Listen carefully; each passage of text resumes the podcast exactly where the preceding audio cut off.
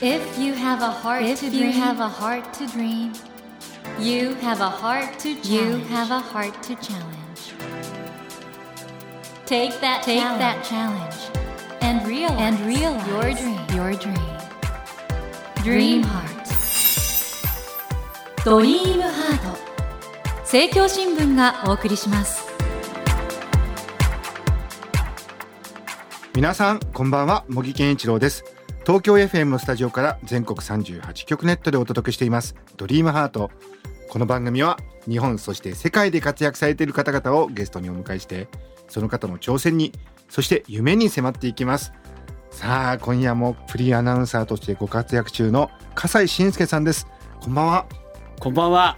先週本当にもうね苦しい思いをされてでも今や完全に治られた。がんを克服された経験、角川から現在発売されています生きる力引き算の縁と足し算の縁についてお話を伺ってきたんですけれども笠井さんキー局ってずっともう入社以来日の当たるところを歩いてきたわけじゃないですかはい。どうですかその人生って今まだこれからもたくさんあるんですけどいや、幸せな人生でしたよ。こんなに、だって幸せなことないですよ。だって、喋るのが大好きで、うん出たがりで、そして、なんと運がいいことに、アナウンサーになれて、しかも、ワイド番組、情報番組の司会者として、特ダネは20年間もやらせていただくという、ねもう今やそんな長寿番組はほとんどありませんからで小倉さんと一緒に共に歩ませていただいてこんなに幸せなアナウンサー人生はないというぐらい良い人生を極安な人生を歩ませていただきました。ところがその笠井さん実は、はい。アナウンサー以外に受けようと思ってた会社がありましたよねえ？学生の時に。アナウンサーを、をやんないとしたら？ええ、アナウンサーになるとしたら、えー映画会社映画の宣伝会社に入りたいと思います。それぐらい映画がお好きなんですよね、はいそうです。で東京国際映画祭のお仕事も？あのーもう6年ほどオープニングセレモニーの総合司会ですとか表彰式の司会ですとかやらせていただきましたもともとなんかフジテレビの関連のメディアに映画表を書き始めたのが世の中に映画そうそう。好きとよくよくご存知知られたきっかけになったということで。でバブルの頃にはい。フジテレビがあの開放誌作りまして、でその時に、えー紙面が余ってるから誰か何か書かないって言われてる時に手を挙げて絶対映画表書かせてくれっつって でそれで映画表を書けるとなった時に、はい。まあ、フリーペーパーみたいなもんですけども、え。各映画会社にかなり手紙を送りましてええ。自分は今度連載を持ちましたので試写状をくださいっつって。若いアナウンサーなんか試写状くれないんですよ。ますます今そうですけどもええ。昔もバブルの時代であってもなかなかもらえないんで、えうん全部書いてで出来上がったらその担当者にこういうふうに書きましたっつって もう本を送ってもういろんな営業作業やりました自分で、ええ誰もやってくれませんから曲のですからね。でそうやっていくうちにだんだんあ母さんだって好きなんだみたいな。でそういうふうになって「男おばさん」っていう番組が始まってで男おばさんっていうカルベさんと一緒にやってます、うん映画紹介番組ももう20年やってるんですよ。これところがおお二人のベスト10がええ。なかなか一致しないと。もうほとんど一致しません。私とカルベスさんは全然一致しませんで意外と私メジャーな、はい。こうなんていうのかな派手な作品が好きなんですよ、はい。えハリウッドのね、はい。ですからキネマ旬報の表彰式の司会なんかもしてるんですけども、えもうそういうのは本当にマニアックな、はい。もう金銭に触れるような作品が出てくるんですけれども、まあ、そういうのも好きですよ。だけどもある時私「海猿」っていうえ人命救助の映画が本当泣けたんで1位にしたんですけどもキネマ旬報のランキングで77位でした。ということで今夜はですね笠井信介さんもう皆さんもうご存知だと思うんですけどその意外な一面も含めいろいろお話を伺っていきたいと思います。笠井さん今夜もどうぞよろしくお願いしよろしますくお願いしますドリームハート。それでは今夜も詳しくお話を伺う前に笠井さんのプロフィールをご紹介します。笠井さんは1963年東京都の生まれです。早稲田大学を卒業後アナウンサーとしてフジテレビに入社し徳田でなど主に情報番組でご活躍されました。そして2019年10月フリーアナウンサーに転身されたのですがその直後にステージ4の悪性リンパ腫であることが発覚し12月より入院治療を始められます。ブログで闘病の様子を綴り、またステイホームの呼びかけを行うなど、自身の SNS で発信をし続け、昨年2020年の4月に退院されて、6月には完全寛解し7月からお仕事に復帰され現在ご活躍中でいらっしゃいます。ということでもう本当に映画お好きなんですね。で今までのいろんなの見てると思うんですけど、え、はい。ベストワンズバリなんでしょう？いやこれとても難しいんですよ。えとても難しいんですけれどもまあ未知との遭遇かな。自分としては。そうですか。これはええ。どういうところが、いやこれはもう本当に地球外生命っていうのは、やっうんぱりどこかにいるに違いないうん。と思ってるんですよ。うん。その地球外生命との出会いといったものをまああそこまで感動的に描けるといううんその映像と音楽と物語と役者の芝居とっていうのがここまでそのうまく高め合っていけるっていうのは本当にスピルバーグ監督すごいなと思いましてやっぱりこういう時渋い作品あげた方が 人間性が高まるっていうのはあるんですよ。はいこれあるんですよ。あのね、はいベストワンとかオールタイムベスト10とかって人間性が出るんですよね。はいでそこをかっこつけるランキングもいくらでもできるんですよ。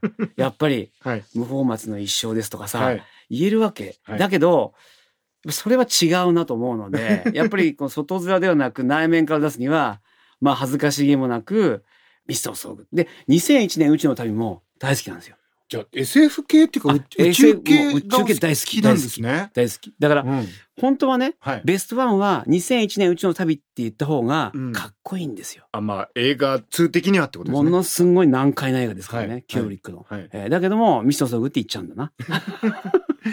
笠井さん本当にいい方ですよいね。いえでも笠井さん実はカンヌ制覇したんですよね。カンヌ制覇えっとカンのヌ映画祭資料によりますカンヌ映。画祭には行ってませんよ、僕はパ。ルムドールを捉えた万引き家族。万引き家族に出演してるんですよ。ですから、はい。あれ本当僕もレッドカーペット歩くべきでしたよね。ですよね。あ行かれなかったんですか？いや、。行くわけないじゃないですか。あんなテレビ画面の中に入ってるだけですから。あいわゆる本人役ってことですよね。本人役っていうことではなくて、やっぱり、あの、そういうアナウンーサー役ということで。で、まあ、これもう自慢しちゃってください。ええ自慢しちゃってください。はい。まあ、あの、ちょうどはい真ん中のところで、うん。テレビ画面のニュースアナウンサーなんですけども、え話を明るいところからシリアスなところにうん転換させえる、うんうんちょうどしおりとして入っているシーンなんですね。大事な仕事じゃないですか。そうなんですよ。極めて重要なところでして、えただ、是枝監督というのは、はい。ミスターカットマンと言われてまして、本当に容赦なく勝つんですよ。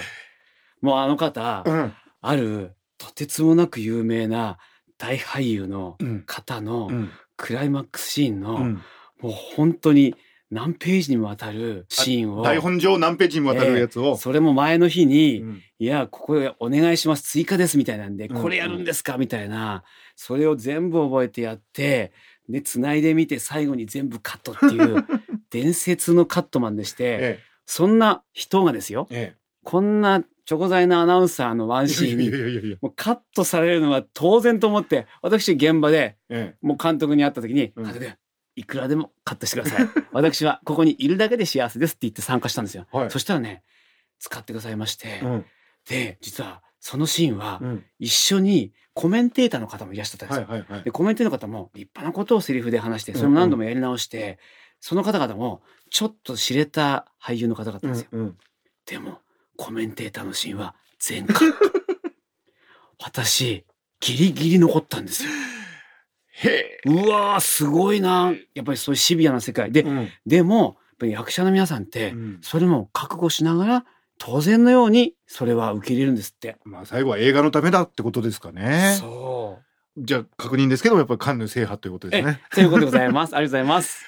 でもどうしようあのテレビ局まあ富士も含めてあの制作委員会に入ってたりしてあの、はいおそらく富士が関わった映画で一番ヒットしたのって踊る大捜査線全くですよねって。いうか、日本のええ実写版としてはい一番ヒットしているのが、踊る大捜査線ですから。でそういう意味で言うとテレビもその映画とすごく関わるところもあるでしょうし、はい。これちょっとせっかくね大メディア人に来ていただいてるんでええ。どうなりますかねこれからテレビと映画とか他のメディアとの関係っていうのは。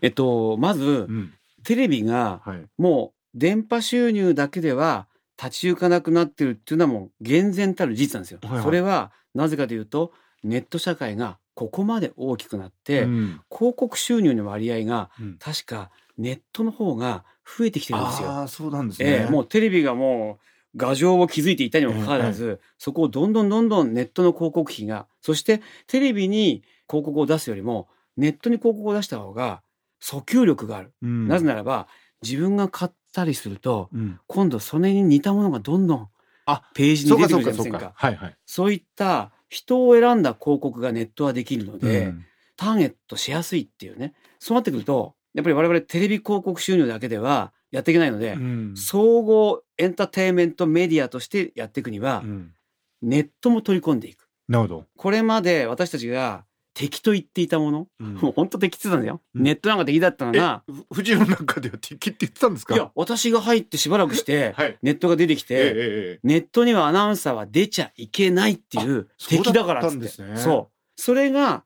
自分たちもネットを始めるようになって、うんうん。インターネットで紹介するようになって、ネット番組作るようになってっていうふうになってきました。それが今、日本テレビがうん。ゴールデン番組を同時生配信、はいはいはい。試験的に始めました。うんこれは何が問題かっていうと、はい。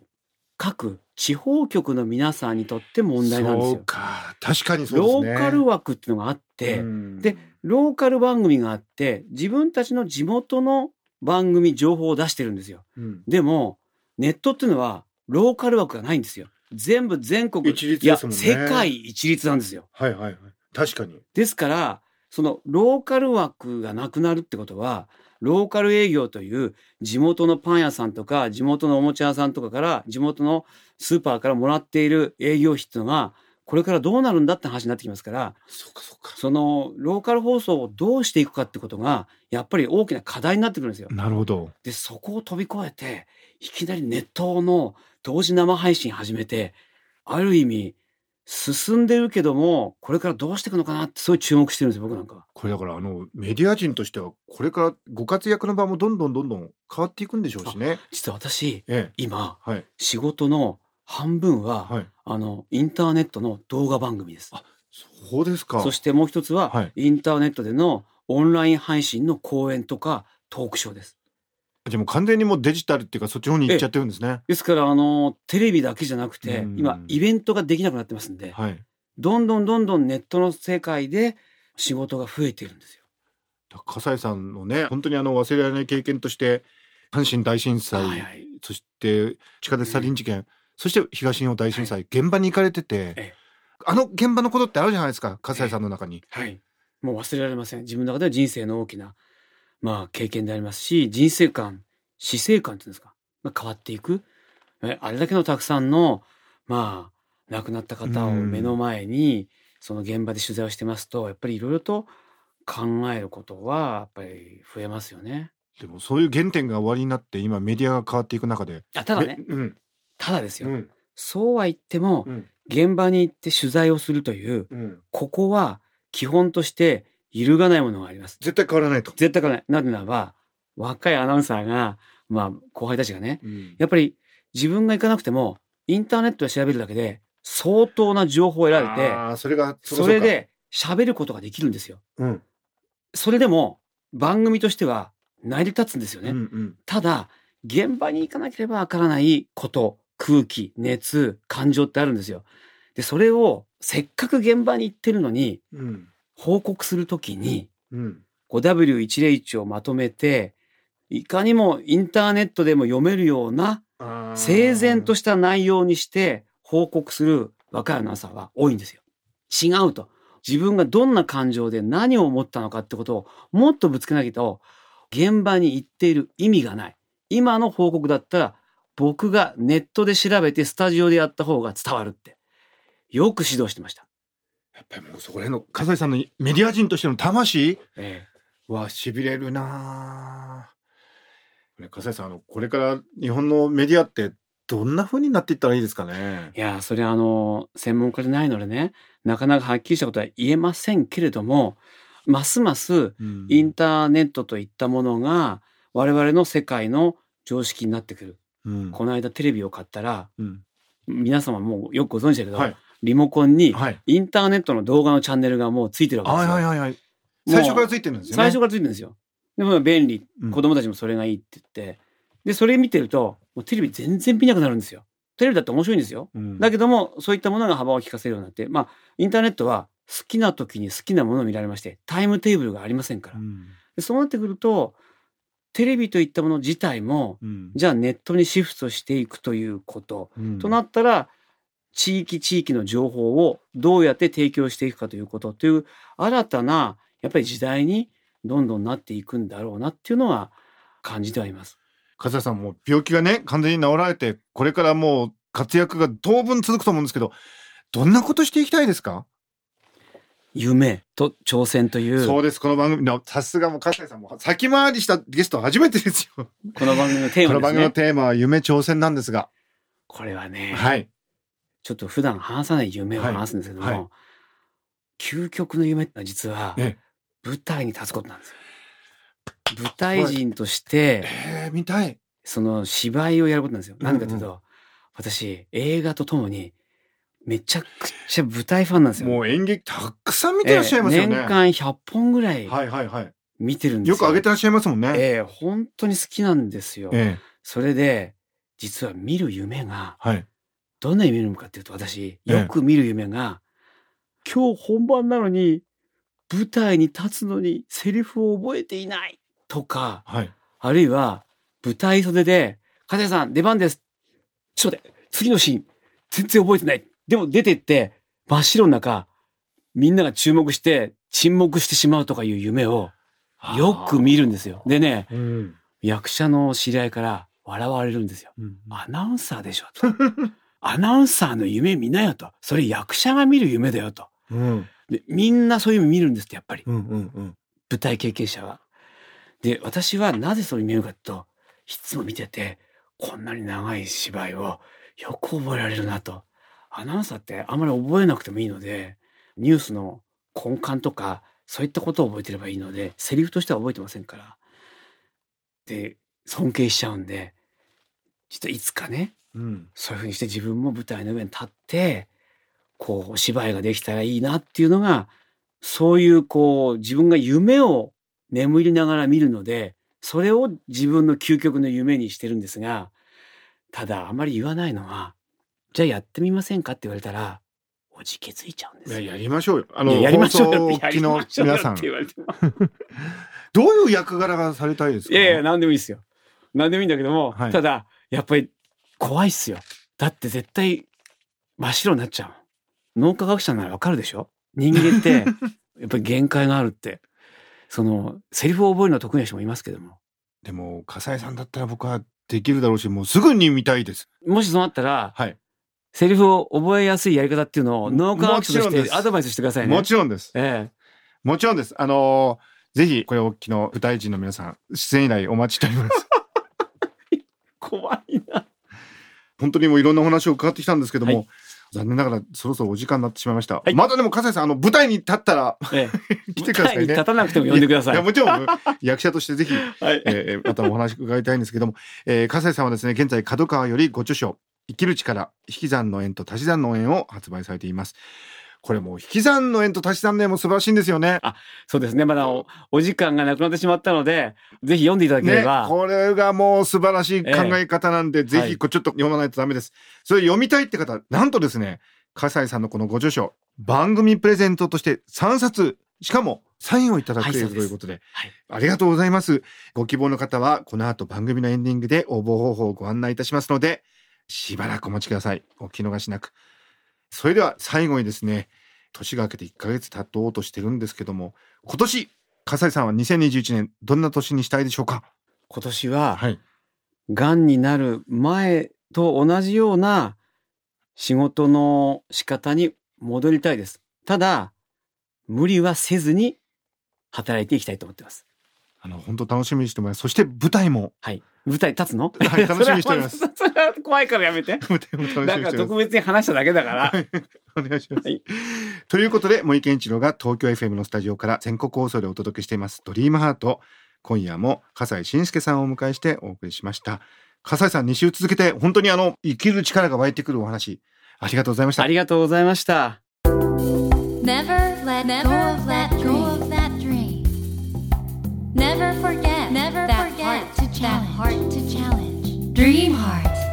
茂木健一郎が東京 FM のスタジオから全国38局ネットでお届けしてきました「ドリームハート。